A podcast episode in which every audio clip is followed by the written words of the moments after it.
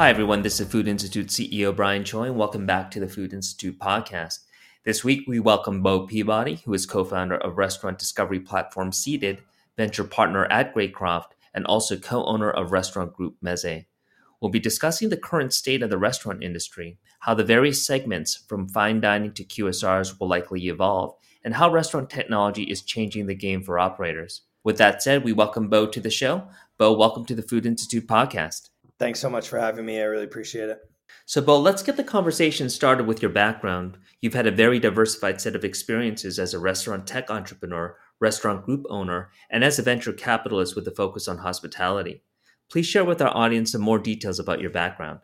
So, I've owned restaurants for 25 years. Um, my restaurant group is called the Mezze Restaurant Group, and we are located in Western Massachusetts. Um, and uh, I'm also sit on the board of Boqueria, uh, which is a polished casual Spanish tapas concept. We have four restaurants in New York City, two in DC, one in Chicago, and a brand new one in Nashville, Tennessee. And then also the co-founder of Seated, a restaurant discovery platform um, for consumers and a way for restaurants to uh, bring more diners in.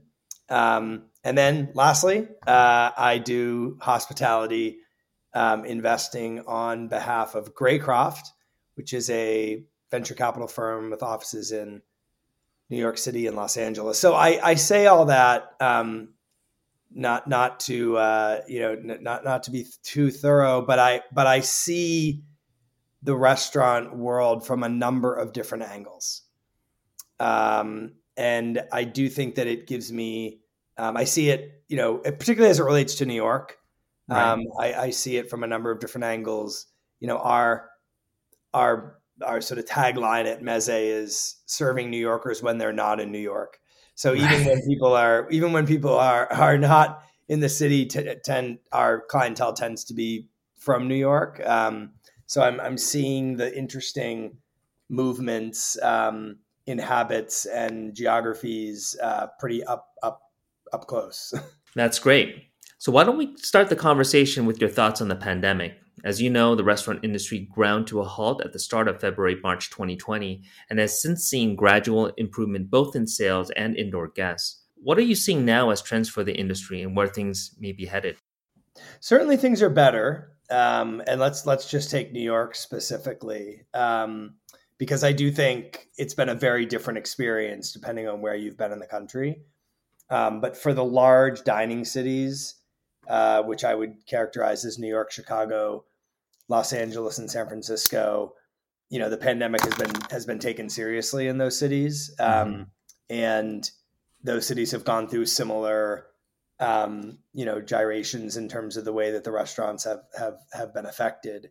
Um, in New York, we're seeing uh, a massive rebound in, in the last six weeks. Um, it, it, looks very similar to the rebound to another couple other rebounds that we've seen.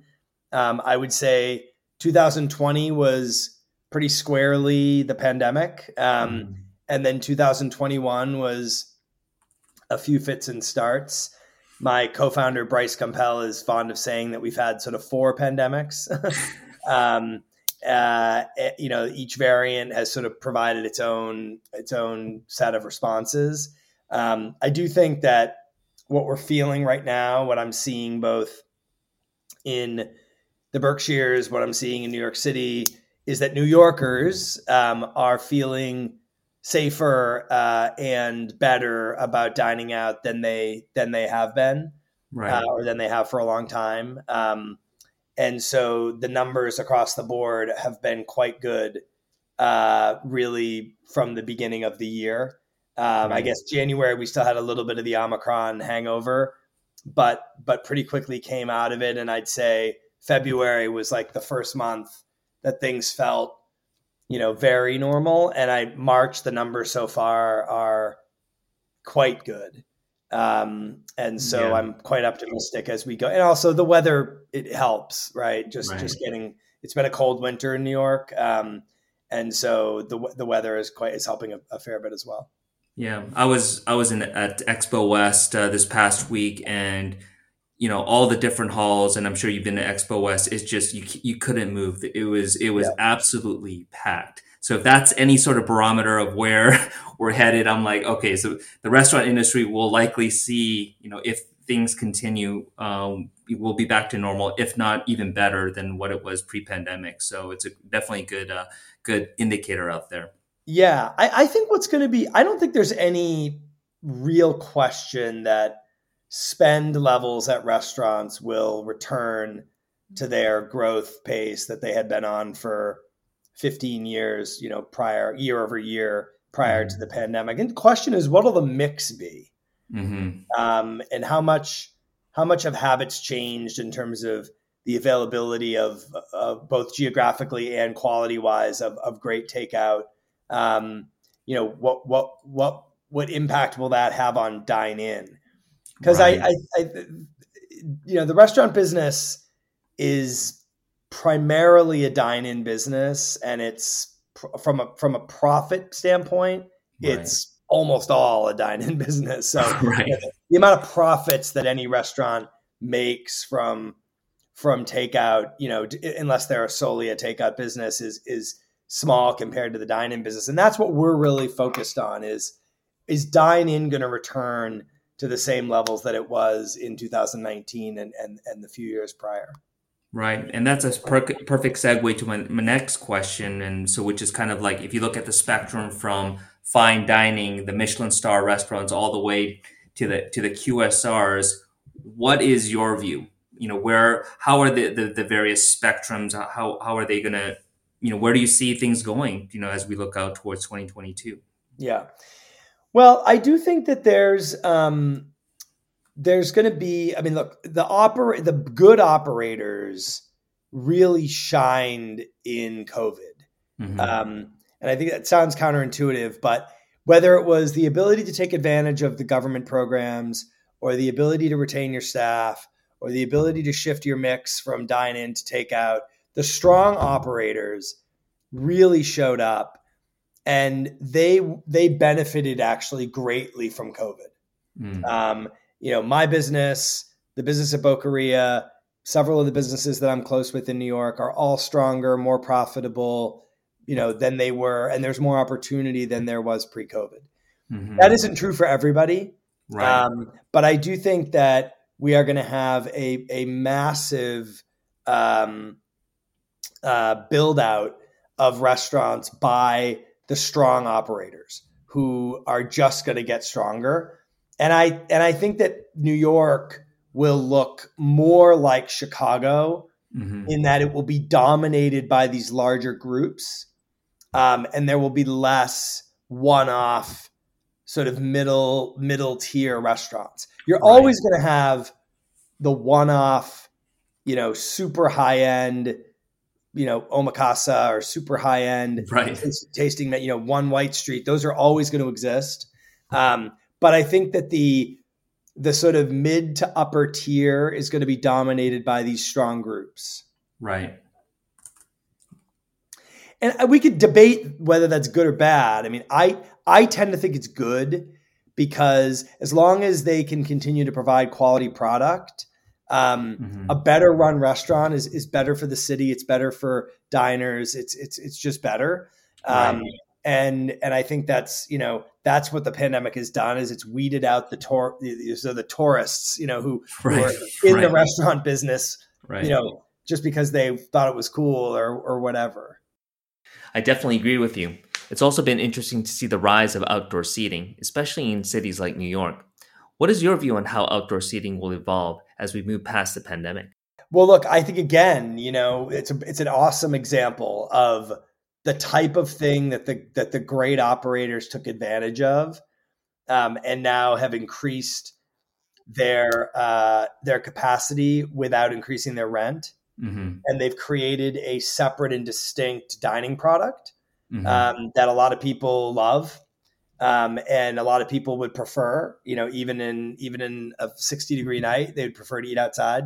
Right. And I think it's not just because of safety. I think it's just because that's something that didn't exist really in New York on a on a mass scale, right. um, and now does. I think that the city is going to, you know, I think it's going to it's going to find its way to the right place. I think that there are some streets in New York where it doesn't work, right? Um, and that's a problem.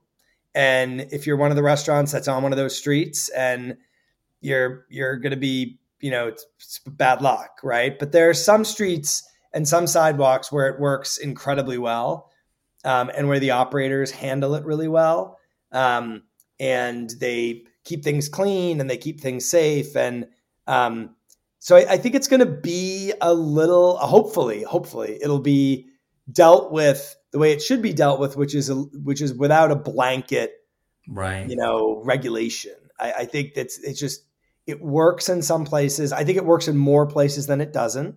Right. Um, I think the city has been looking for reasons to get cars off the streets for a long time. right. um, this is sort of a natural and organic way to reduce car traffic. Um, right.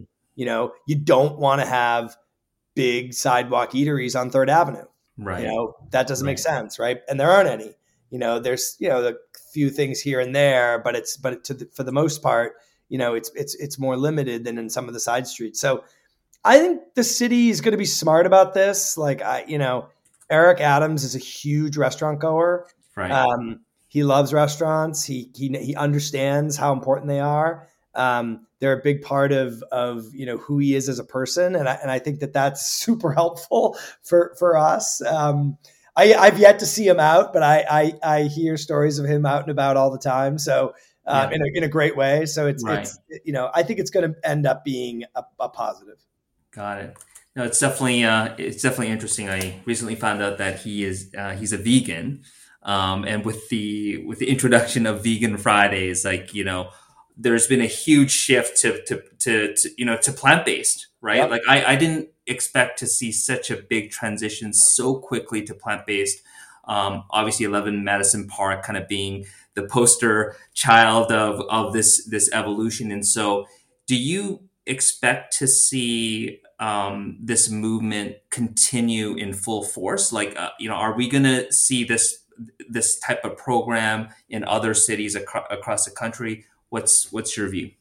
We're gonna have plant based and hamburgers. That's it. no one is going to give up hamburgers. right, right, and pizza, no, I, pizza too. Yeah, pizza. I well, you know, you can do pretty good plant based pizza, um, but but anyway, I, and you can do pretty good plant based burgers, as it turns out. But I I think that you know, it's been you know, plant based is the 20 year overnight success story, right? I mean, you know, it, has been going on for a long right. time and it's going to continue. And yeah, there's been a, you know, a little bit of a push, obviously, with, with, you know, sustainability as a, as a key topic. And I'm, I welcome that. I think it's great. I think my restaurants are largely, we call them vegetable forward. Um, you know, there's, there's, uh, there's lots of vegetables on the menu and, um, my co-owner and, and chef Nick Moulton has every single vegetable tattooed on both of his arms, literally everyone. So, uh, you know, veggies are an, ex- you know, an important part of, of the ecosystem. And, um, and I think are going to continue to gain traction, not just because they're being prepared as entrees, which they never were, right? right? But because the innovation and technology is going to allow more plant. I mean, I just had plant based, you know, this is a stupid example, but I had plant based licorice.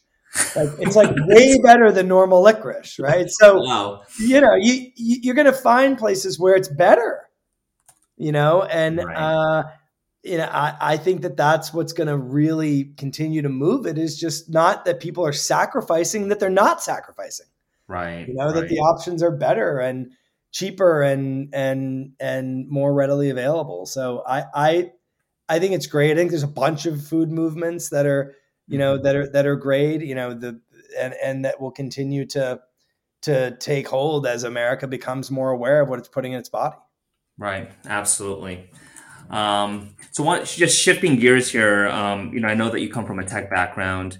Um, you know, you you help out Seated. Um, what are you seeing in terms of restaurant technology, you know, coming to into a place. You know, everything from robotic arms that are work, you know, creating meals, in, you know, in, in in the kitchen to you know POS systems and Yep. you know what where where is the industry the restaurant tech industry going and how quickly is it being integrated um, in restaurant operators today? Yeah, well, the pandemic provided an opportunity for people to to have a minute to focus on the technology they had in their restaurant and what changes they wanted to make and getting more efficient and being better data driven operators, you know. And all of that really comes down to the POS. Mm, The POS is the central nervous system of the restaurant. right. And it's more so today than it was 10 years ago. And it was more 10 years ago than it was 10 years before that. And 10 years from now, it'll be pretty much the only piece of technology that you need to buy. Mhm. Um, and you will have a bunch of things appended to that, some of which the POS will own, some of which they will be partnered with. Mhm. Um, but nobody wants to buy seven pieces of technology from seven different vendors. right. Nobody, not not, Right. and certainly not a small business operator, Right. right?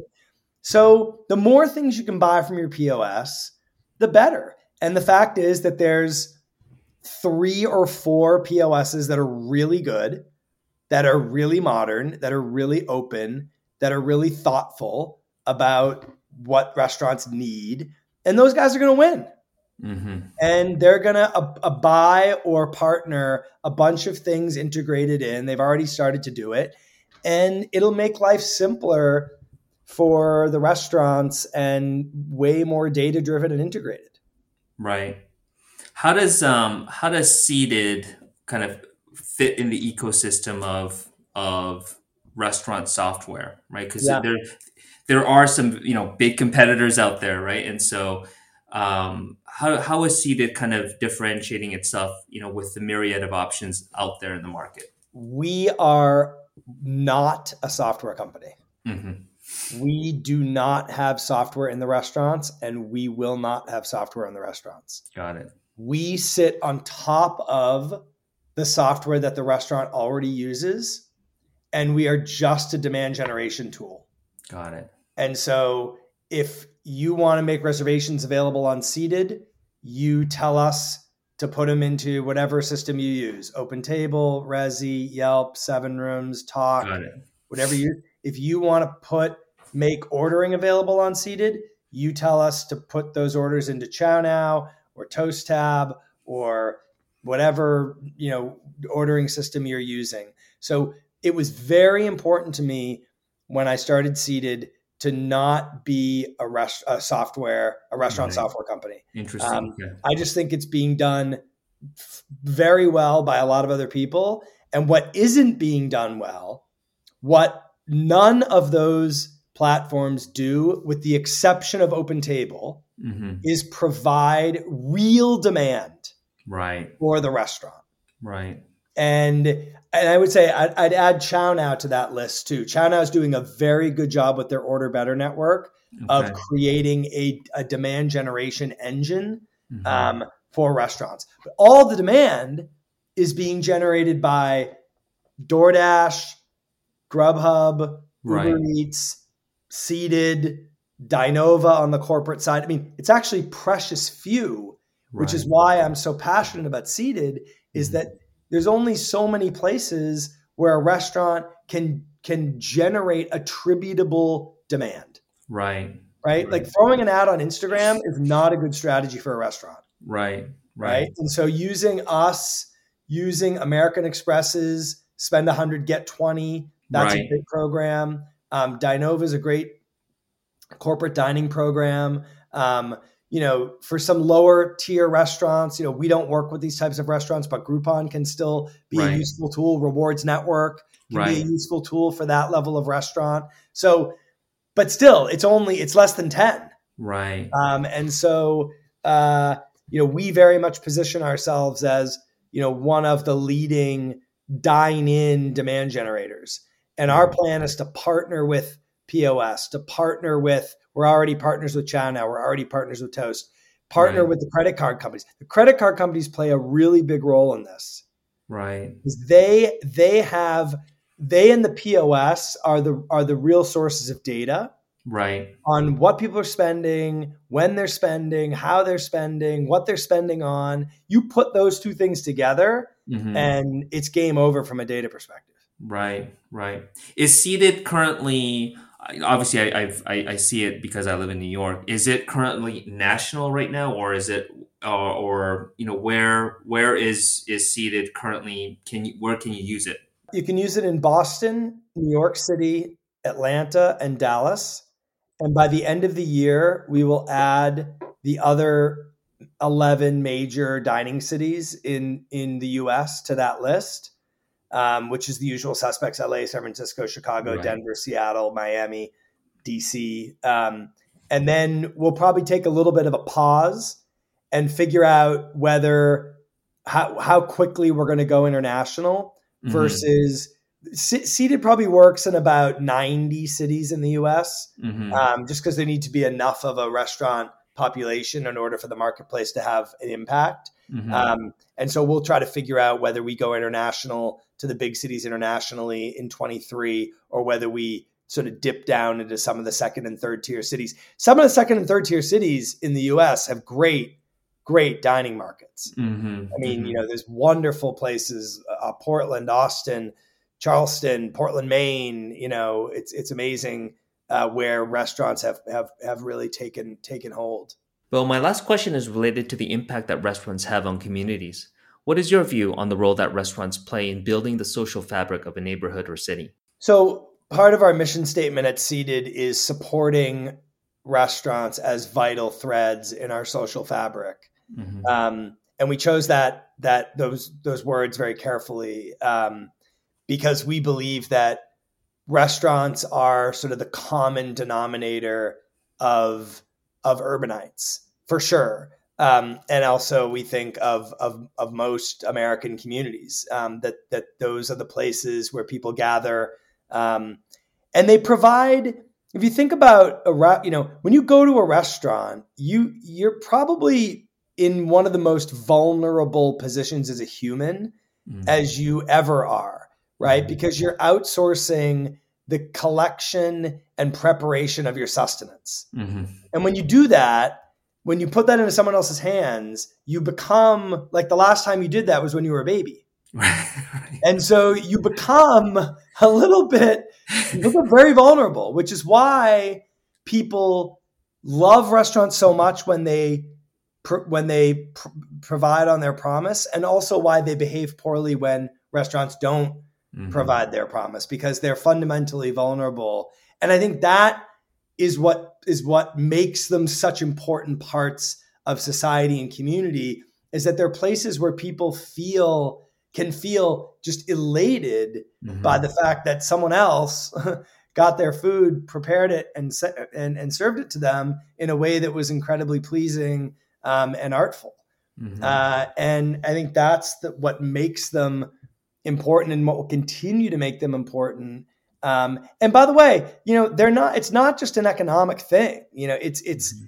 restaurant, the restaurant business is 50% business and 50% artistry and passion. Right. You know, it's not, it, it's, it's, it's, that's what fuels it. And in fact, that's what helped it so much in the, in the pandemic was that the right. business went away, but we still had the art and the passion. Right. Right. So we still were around and doing stuff and we, we wanted to create and, and, and it, and it, it helped tremendously versus other industries that were just you know only fueled by business. And when the business was gone you know there wasn't much left to it. Um, so i uh, i'm incredibly bullish on restaurants both returning to and increasing their impact on communities. I think the fact that better operators have risen to the top is going to make a big difference. You know you know, restaurant space in Tribeca where I live that's failed three times, and now we've got John McDonald going into that space who mm-hmm. knows how to run a restaurant. Right. And right. that restaurant will be there for as long as that landlord will have him because yeah. it will not fail. Right. And that's going to make my little three, four, five block radius a better place. Right. You right. know, a much better place. And and that's the impact that that you know, 100 seats can have on 10 blocks. Right. Well, awesome. Uh, so that so that brings us to a close uh, of uh, today's podcast. Um, Bo, if people wanted to learn more about Seated, about Mezze, about your hospitality group, about Greycroft, I know there's a lot of questions there, but how can they learn more? Where where can they go? Google is a wonderful tool. you all you gotta do is type my name in, which if you can't remember my name, you have other problems. So type in my name and you'll see everything there. Um, all my work at Greycroft, Mezze, Boqueria, it's all on the first page. awesome. Well, Bo, thanks again for coming on the Food Institute podcast. Um, and thanks everyone for listening. Yeah, and thanks thanks for doing this. It's important stuff and I appreciate it. So that will do it for this week on the Food Institute podcast. I want to thank Bo again for his time today. Until next time, this is Brian Choi signing off.